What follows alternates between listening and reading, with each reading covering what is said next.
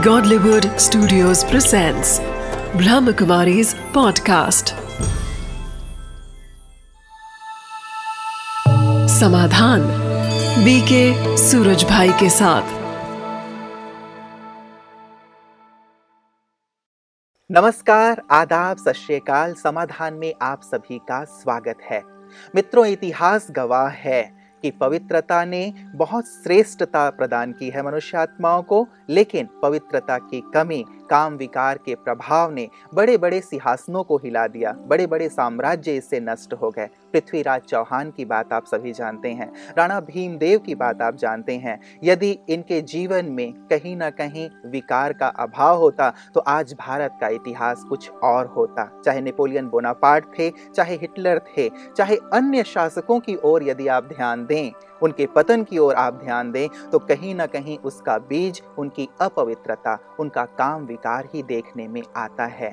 आज भी ये मनुष्य को दलदल की ओर धकेल रहा है, उसके जीवन को दुखी बना रहा है, अशांत बना रहा है, समाज में बिल्कुल ही अनैतिकता का प्रचार और प्रसार कर रहा है। ऐसे में हम सबका दायित्व तो अवश्य बन जाता है कि हम पवित्रता को, ब्रह्मचर्य को अपने जीवन में धारण करें और इसका प्रकाश सारे संसार में फैलाएँ। इसीलिए लगातार हम इसकी चर्चा कर रहे हैं और आदरणीय भ्राता जी, भ्राता सूर्य जी, हम सबको इसका बहुत सुंदर प्रकाश प्रदान कर रहे हैं। हमारे अंदर का ताकि जो अंधकार अंधकार है वो दूर हो सके। इस प्रकाश को और हम अपने अंतर में भरेंगे। आदरणीय भ्राता जी के साथ। तो आइए उनका स्वागत करते हैं। भ्राता जी आपका बहुत बहुत बहुत स्वागत है। शुक्रिया। बहुत सुंदर प्रतिक्रियाएँ भ्राता जी आप देख रहे हैं। पिछले कई एपिसोड से हमें प्राप्त हो रहे हैं लोगों के प्रश्न प्राप्त हो रहे हैं मिली जुली प्रतिक्रियाएँ आ रही हैं। लेकिन अब धीरे धीरे जैसे एक संशय के जो बादल हैं वो छटते चले जा रहे हैं और कहीं ना कहीं उनके अंतर में ये जागृति आ रही है कि हम भी शायद ये कर सकते हैं। जो आज तक आध्यात्म पद के पथिकों के लिए ही था अब वो समाज के अन्य लोग भी धारण करने के लिए उत्सुक नज़र आ रहे हैं। बहुत अच्छी बात है। यही तो इस कार्य की संपूर्ण रूप से सफलता होगी क्योंकि परमात्मा की प्रेरणा ही ये है। तो मैं तो देख रहा हूँ कि अनेक लोगों में पवित्रता के बीज अंकुरित हो रहे हैं। जी। बिल्कुल मैं ये बात देखकर कभी कभी बहुत सरप्राइज़ भी होता हूँ कि ये कैसे हो रहा है? अनेक लोग युवक दो चार पाँच साल ग्रस्त में रहने के बाद हम्म। उनके अंदर पवित्रता की तीव्र प्रेरणा आ रही है। तो मुझे लगता है इसके पीछे कहीं ना कहीं परमात्म प्रेरणा अवश्य काम कर रही है। तो मुझे पूर्ण विश्वास है कि अगले दस साल में इस वसुंधरा पर पवित्रता की एक बहुत जोरदार क्रांति स्थापित हो जाएगी। जी आमीन। ऐसा ही हो तो हाँ, तो कितना सुंदर होगा। भ्राता जी मैं प्रश्नों की ओर आ रहा हूँ। ये प्रश्न भ्राता जी हमें भेजा है आ, प्रकाश सिंह राजपूत लिखते हैं कोटा से, और ये कहते हैं, मुझे बचपन से ही ब्रह्मचर्य बहुत प्रिय है। मैं भी स्वामी दयानंद जी व स्वामी विवेकानंद जी की तरह पवित्र रहकर अपने देश के लिए कुछ करना चाहता हूँ। लेकिन मेरे माता पिता व सगे संबंधी ज़बरदस्ती मेरा विवाह कराना चाहते हैं, ऐसे में मुझे क्या करना चाहिए? हम्म, इनकी समस्या तो सचमुच ज्वलंत है ही। और ये समस्या अनेक युवक और युवतियों के सामने आती है हम्म। क्योंकि समाज की व्यवस्था वही है। माँ बाप भी अपने बच्चों की शादी करा के कर्ज मुक्त अपने कर्तव्य से मुक्त हो जाना चाहते हैं हम्म। वो सोचते हैं फिर इनका भाग्य इनका जीवन ये जाने हमारा कार्य एक बार हो गया हम तो निश्चिंत हो जाएँ समाज कुछ कहता है विशेषकर कन्याओं के केसेस में समाज की बहुत सुननी पड़ती है और लेकिन कन्यादान की भी हम्म। प्रथा इसीलिए शायद चली आई है कि हमें कन्याओं का दान दान कर देना है लेकिन मैं इसको कहूँगा हम्म। कि अगर आपको पवित्र रहना ही है अगर आपको अपने देश के कल्याण के लिए कुछ करना है अगर आपको रेप जैसी बदनाम करने वाली चीज़ों को भारत भूमि से नष्ट करना है एक बहुत महानीय महान कार्य की ओर प्रवृत्त होना है तो आपको अपने में बहुत दृढ़ता बहुत आत्मविश्वास बहुत साहस लाना ही पड़ेगा। माँ बाप को भी आपको कन्विंस करना पड़ेगा, उन्हें समझा देना पड़ेगा कि मैं समाज से विमुख नहीं हो रहा हूँ, बल्कि एक महान कार्य के लिए, परमात्मा की आज्ञा का पालन करने के लिए, इस संसार को पवित्रता का दान देने के लिए मैं ये पवित्र मार्ग अपनाना चाहता हूँ। और पवित्रता तो सचमुच पूजनीय है। तो ऐसी कोई बात नहीं कि माँ बाप इससे सहमत नहीं होंगे। तो बहुत अच्छी तरह आत्मविश्वास के साथ यदि अपने माँ बाप को कन्विंस किया जाएगा तो बिल्कुल वो इसमें पूरा सहयोग देंगे। लेकिन दूसरी बात भी मैं सबके लिए कहूँ कि अगर कहीं समाज आपको सहयोग नहीं देता स्वामी दयानंद को भी तो उसके पिता ने काफ़ी रोका उसका विवाह ही तो कर रहे उनको भागना जब वो भागने भाग गए। बहुत केसी जैसे हैं हम्म, जो महान पुरुष हुए हैं जिनकी आज समाज में पूजा होती है मान्यता होती है वो कहीं ना कहीं भाग कर ही गए थे और पवित्रता को अपनाया था। लोग हँसी में कहा करते हैं कि जब घोड़े पे चढ़ाते हैं ना वर को तो हँसी करते हैं कि कहते हैं लास्ट चांस है भागना हो तो भाग जाओ। जी। तो वास्तव में ये अपने ऊपर है। अगर हमारे अंदर अच्छी विल है हम्म, विल है तो विजय हमारी ही होगी और- और पवित्रता बनने वालों को कोई रोक भी नहीं सकता और ये बात बहुत अच्छी लगी लेकिन भ्राता जी कि हम्म। जिस उम्र में आज जो एक बयार चल रही है एक हम्म। हवा चल रही है जिसमें ज़्यादातर युवक एक विवाह के हम्म। बारे में ही सोचते रहते हैं हम्म। इनके मन एक मन में एक बहुत सुंदर हम्म। एक बात है कि मैं पवित्र रहकर देश की सेवा करूँ और एक नई चीज़ शुरुआत करूँ तो बहुत सुंदर मैं मैं इसको अप्रिशिएट करूँगा और मैं तो युवकों को ये कहा करता हूँ कि हज़ारों लाखों युवक हम्म। गलत काम करने के लिए माँ बाप की अवज्ञा कर रहे हैं। हम्म। उनको रोता छोड़कर सुसाइड कर लेते हैं। हम्म, उनकी बात न मानकर किसी को भी लेके भाग जाते हैं। हम्म, विवाह करना नियमबद्ध होकर करना एक अरेंज्ड मैरिज करना वो तो अच्छी बात है। लेकिन किसी के साथ भी निकल जाना भाग जाना उसमें माँ बाप की भी बदनामी हो रही समाज की बदनामी हो रही तो जब बहुत सारे हज़ारों युवक पाप कर्म करने में किसी से डर नहीं रहे हैं किसी की बात नहीं सुन रहे हैं हम्म, तो तुम पवित्र जीवन बनाने में तुम देश सेवा करने में तुम भगवान की आज्ञा का पालन करने में किसी के अधीन क्यों होते हो? फिर उठो और इन सब बंधनों को तोड़कर प्योरिटी को धारण करो और संसार को दिखाओ कि पवित्रता के मार्ग पर चलना कितना सहज हो सकता है। जी, बहुत सुंदर भ्राता जी। भ्राता जी, मैं अगले प्रश्न की ओर आ रहा हूँ। ये हमें भेजा है आदित्य सोनी जी ने इंदौर, मध्य प्रदेश से। और ये कहते हैं कि मैं प्रारंभ से ही आपका कार्यक्रम समाधान देख रहा हूँ। अभी आपने बलात्कार व अन्य सामाजिक समस्याओं के निदान के लिए जो पवित्रता व ब्रह्मचर्य का मुद्दा उठाया है, वह सचमुच बहुत साहसिक है। आप हमारी पुरातन भारतीय संस्कृति की ओर सभी को ले चल रहे हैं इसके लिए आप साधुवाद के पात्र हैं। कृपया इस विषय पर विस्तार से अवश्य प्रकाश डालें कि अपनी पवित्रता की रक्षा किस प्रकार की जाए।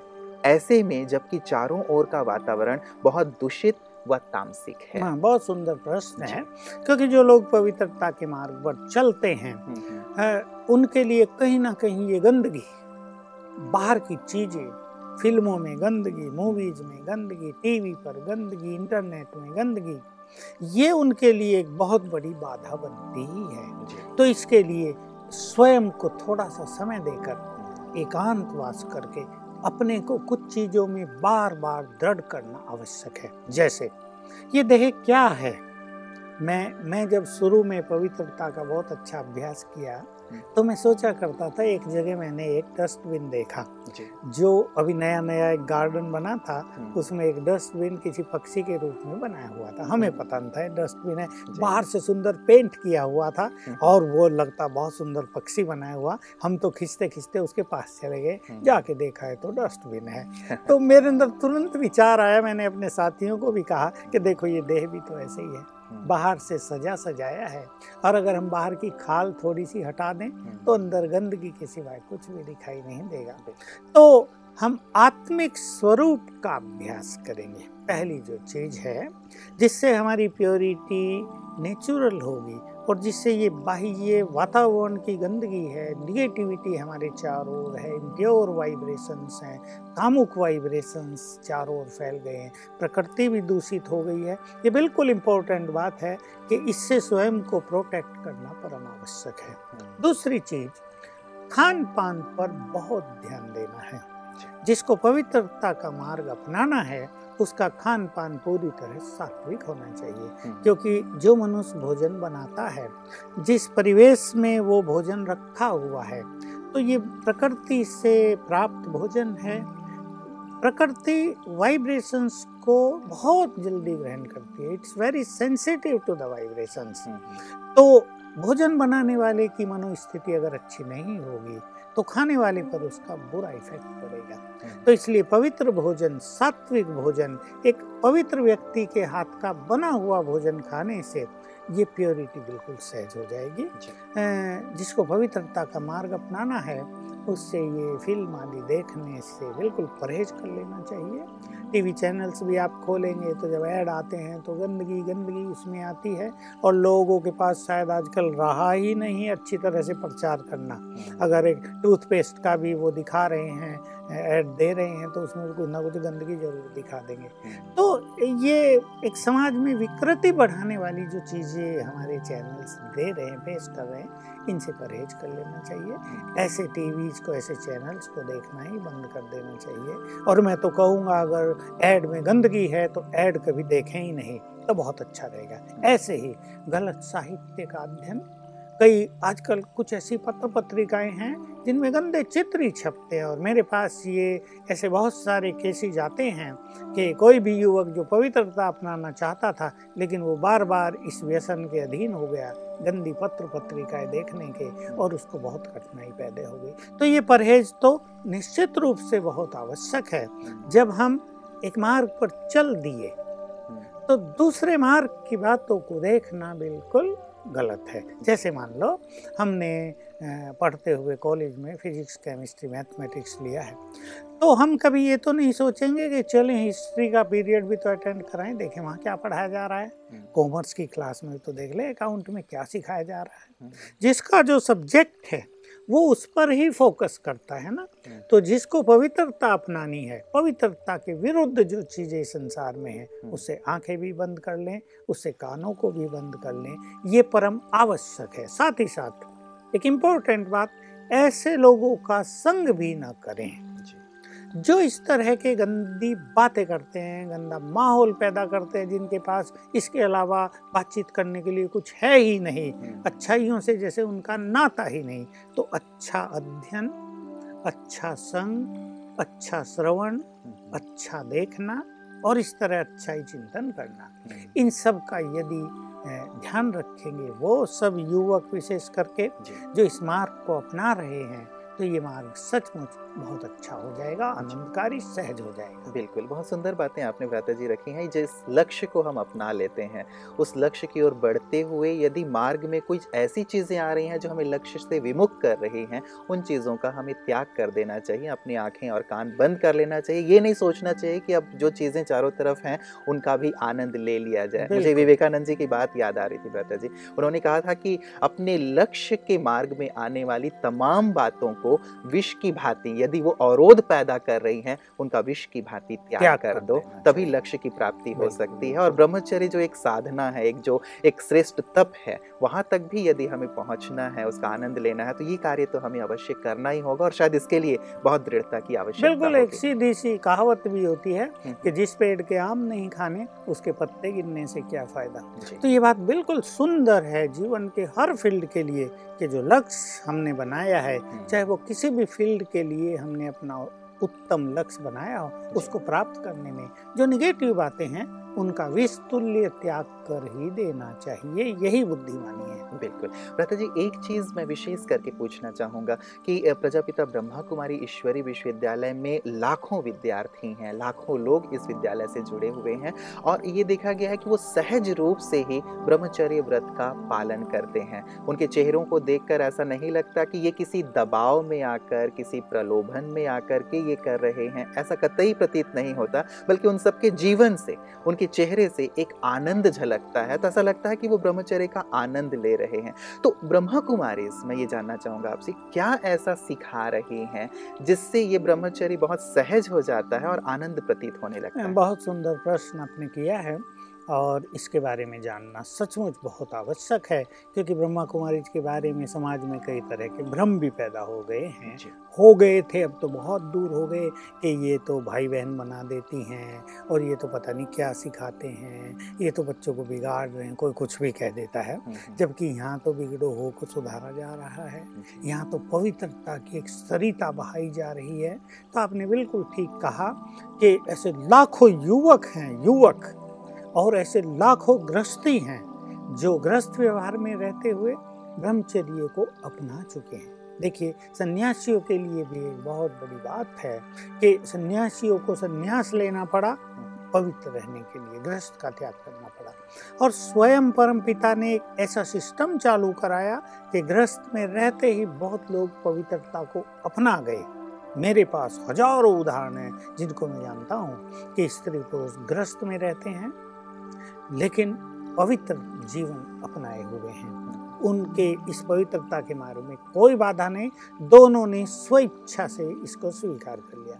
युवक और युवतियों की तो एक बहुत लंबी संख्या है जिन्होंने सचमुच स्वेच्छा से इस मार्ग को स्वीकार किया ज़बरदस्ती नहीं किया और भगवान को वचन दे दिया कि हम तुम्हारे इस श्रेष्ठ कार्य के लिए पवित्र जीवन बनकर बनाकर पवित्रता का दान भी संसार को देंगे और अपने जीवन को भी परफेक्ट बनाएँगे। क्योंकि पहला लक्ष्य ये था कि बिना प्योरिटी के हम परफेक्शन को प्राप्त नहीं कर सकते। और ब्रह्मा कुमारी में जो कुछ ज्ञान दिया जाता है, वो ईश्वरीय ज्ञान है, वो किसी शास्त्रों का ज्ञान नहीं है। यद्यपि हम गीता को कोट करते रहते हैं, क्योंकि गीता में बहुत अच्छी बातें हैं, वेदों में बहुत अच्छी बातें हैं, परंतु हमारे इस ज्ञान का आधार वो सब नहीं है। ईश्वरीय ज्ञान जो परमात्मा ने स्वयं ब्रह्मा के माध्यम से दिया है, वही आधार है और उन्होंने पहला ही पाठ सिखाया, बी प्योर बी योगी। दोनों का एक दूसरे से कनेक्शन है। पवित्र बनो, राजयोगी बनो। तो ब्रह्मा कुमारी ईश्वरीय विश्वविद्यालय की नींव ही पवित्रता है। जो पवित्रता को नहीं अपना रहा वो ब्रह्मा कुमार कुमारी नहीं है हमारे यहाँ डेली क्लासेज होती हैं सवेरे हम्म। जो कहीं साढ़े छः बजे से प्रारंभ हो जाती हैं कहीं साढ़े पाँच बजे भी सवेरे प्रारंभ हो जाती हैं कहीं कहीं हमारी सेवा केंद्रों पे वो पाँच बजे भी प्रारंभ होती हैं और बहुत सारे सेवा केंद्रों पर जहाँ लोग थोड़े देर से आते हैं अपना कार्य व्यवहार निपटा कर सात बजे से प्रारंभ होती है तो रोज सवेरे सवेरे दो चीज़ें ब्रह्मा कुमारी जी में सिखाई जाती हैं जिससे जीवन बहुत सहज पवित्र होता है। एक रोज सवेरे चार से पौने पाँच राजयोग मेडिटेशन करना। बहुत यहाँ आने वाले विद्यार्थी हम उन्हें विद्यार्थी कहते हैं यहाँ पढ़ाई है। ये कोई सत्संग नहीं है ये कोई आश्रम नहीं यहाँ कोई भक्ति पूजा पाठ नहीं यहाँ स्पिरिचुअल एजुकेशन है। तो सभी विद्यार्थी सवेरे कोई साढ़े तीन बजे उठ जाता है कोई तीन बजे भी उठते हैं कोई चार बजे उठते हैं और अमृत वेले एक घंटा पौना घंटा बहुत अच्छी तरह राजयोग का अभ्यास करते हैं। उसमें उनको प्रभु मिलन का आनंद होता है प्रभु मिलन का स्पष्ट अनुभव होता है वो भगवान से बात कर सकते हैं इससे उनकी प्योरिटी बहुत बढ़ती है। तो एक सवेरे उठना प्योर वाइब्रेशंस हैं उस समय। प्रकृति की सतो प्रधान स्थिति है उस समय। उसका मन पर देह पर बहुत सुंदर असर पड़ता है। उस कारण पवित्रता बहुत ईजी हो गई है। दूसरी चीज़ है सवेरे सवेरे जैसे मैंने कहा ज्ञान की क्लासेज होती हैं। उसमें रोज सभी को सुंदर विचार मिलते हैं। आत्म जागृति उससे होती है। मनुष्य के मन में उपरामता आती है। तो ये दूसरी चीज़ है जिससे यहाँ ब्रह्मचर्य बिल्कुल सहज हो जाता है। तीसरी धारणा हमारी है बहुत सुंदर खान पान बिल्कुल सात्विक। तो अन्न का प्रभाव सीधा मन पर होता है और पवित्रता अपनाने के लिए पवित्र भोजन की परम आवश्यकता है। इसी तरह जैसे हम इस शक्ति को रूपांतरित करने की बात कर रहे थे राजयोग का अभ्यास। हम्म। सेवाओं में बहुत ज़्यादा व्यस्त भी लोग रहते हैं अपने काम काज में व्यस्त रहते हैं। दूसरा यहाँ एक और अच्छी चीज़ सिखाई जाती है कि हम जब एक दूसरे को देखें तो दैहिक दृष्टि से नहीं देखें। हम्म। सब आत्माएँ हैं चाहे वो हिंदू हो मुसलमान हो किसी भी धर्म का हो किसी जाति का हो तो हमारे यहाँ ये भेदभाव किसी के पास भी नहीं है। हम यहाँ इतने लोग एक साथ रहते हैं, हज़ार तो हम एक साथ यहाँ रहते हैं। किसी को ये पता नहीं कौन किस जाति से है, कौन किस संप्रदाय से है। यहाँ तो सब आत्माएँ हैं। तो जब देवान को छुड़वाया जाता है, जब आत्मिक स्वरूप में सभी को स्थित किया जाता है तो ये प्योरिटी बहुत ही सहज हो जाती है। इसके अलावा हमारी और बहुत सुंदर साधनाएँ हैं, जिसमें हम अपने देव स्वरूप को याद करते हैं। यानी हमें ये ईश्वरीय ज्ञान मिल गया कि हम तो लंबा काल देवता थे।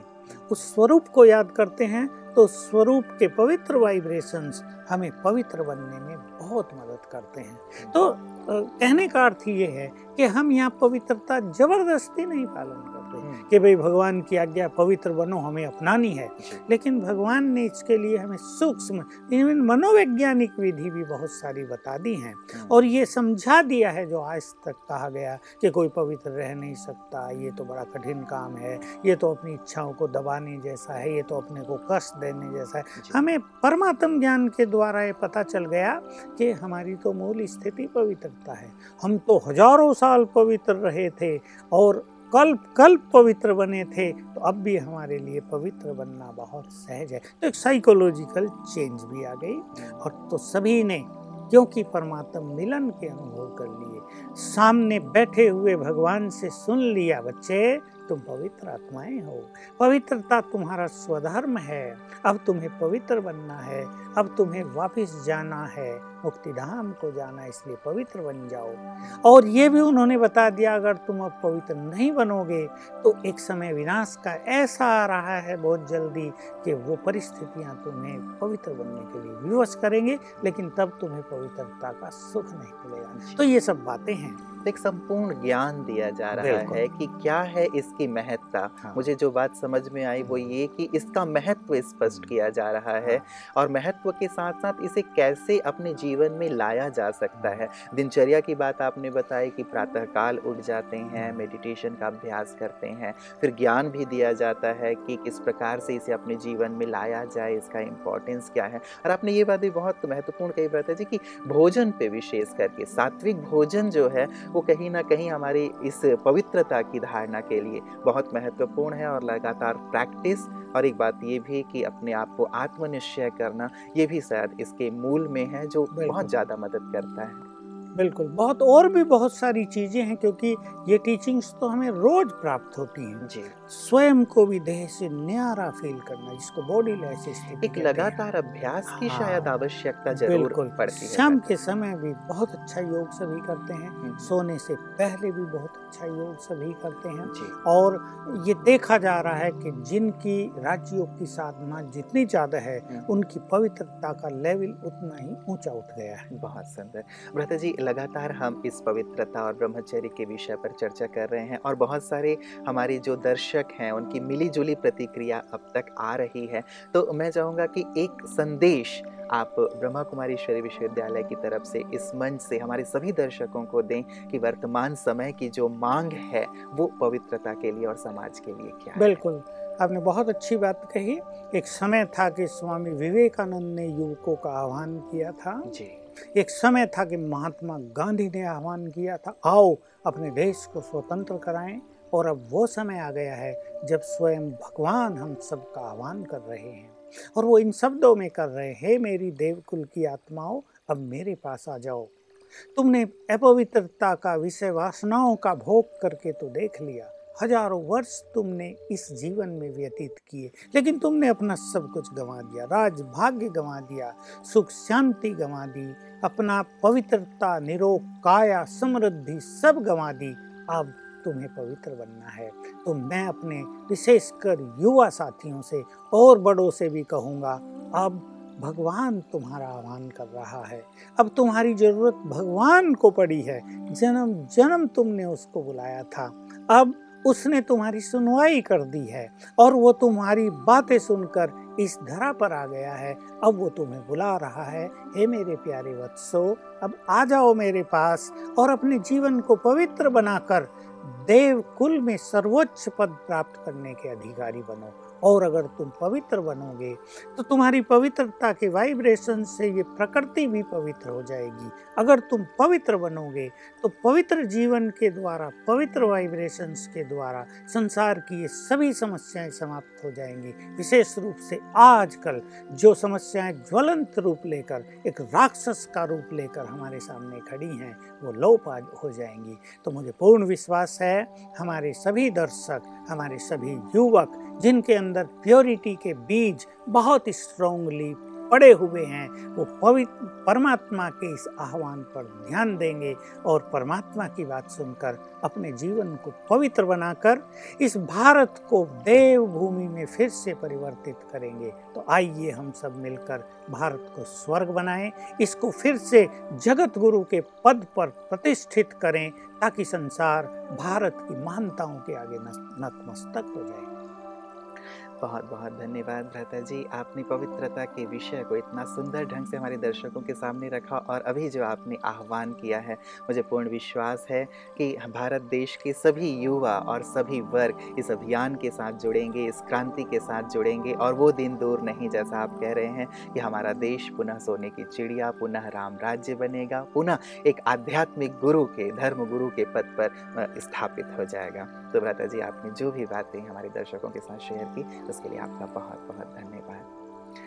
मित्रों, जब देश पर तंत्र था, तब किसी ने आह्वान किया था, हमारे नेताओं ने आह्वान किया था कि आज देश की बलि वेदी पर शीश चढ़ाने कौन चलेगा? आज तिरंगा ओढ़ मृत्यु को गले लगाने कौन चलेगा? तो अनेक युवा, अनेक लोग ये कहते थे, हम चलेंगे हम चलेंगे हम चलेंगे। ये एक जोश था, एक उमंग था और इसी जोश और इसी उमंग ने पूरे देश को स्वतंत्र कराया। आज पुनः जैसे भ्राता जी ने आह्वान किया है, हम सब युवाओं को और साथ ही सभी को इस अभियान, इस क्रांति के साथ जुड़ने की आवश्यकता है, ताकि पवित्रता के बल से, ब्रह्मचर्य के बल से हम पुनः राम राज्य की स्थापना कर सकें, अपने देश को पुनः स्वर्ग बना सकें। इस विषय पर बहुत गहराई से चिंतन अवश्य कीजिएगा और साथ ही अपने जीवन में श्रेष्ठता लाते हुए समाज को और देश को श्रेष्ठता की ओर ले चलिएगा। यही हमारी शुभकामना है। है। मंगल कामना है। नमस्कार।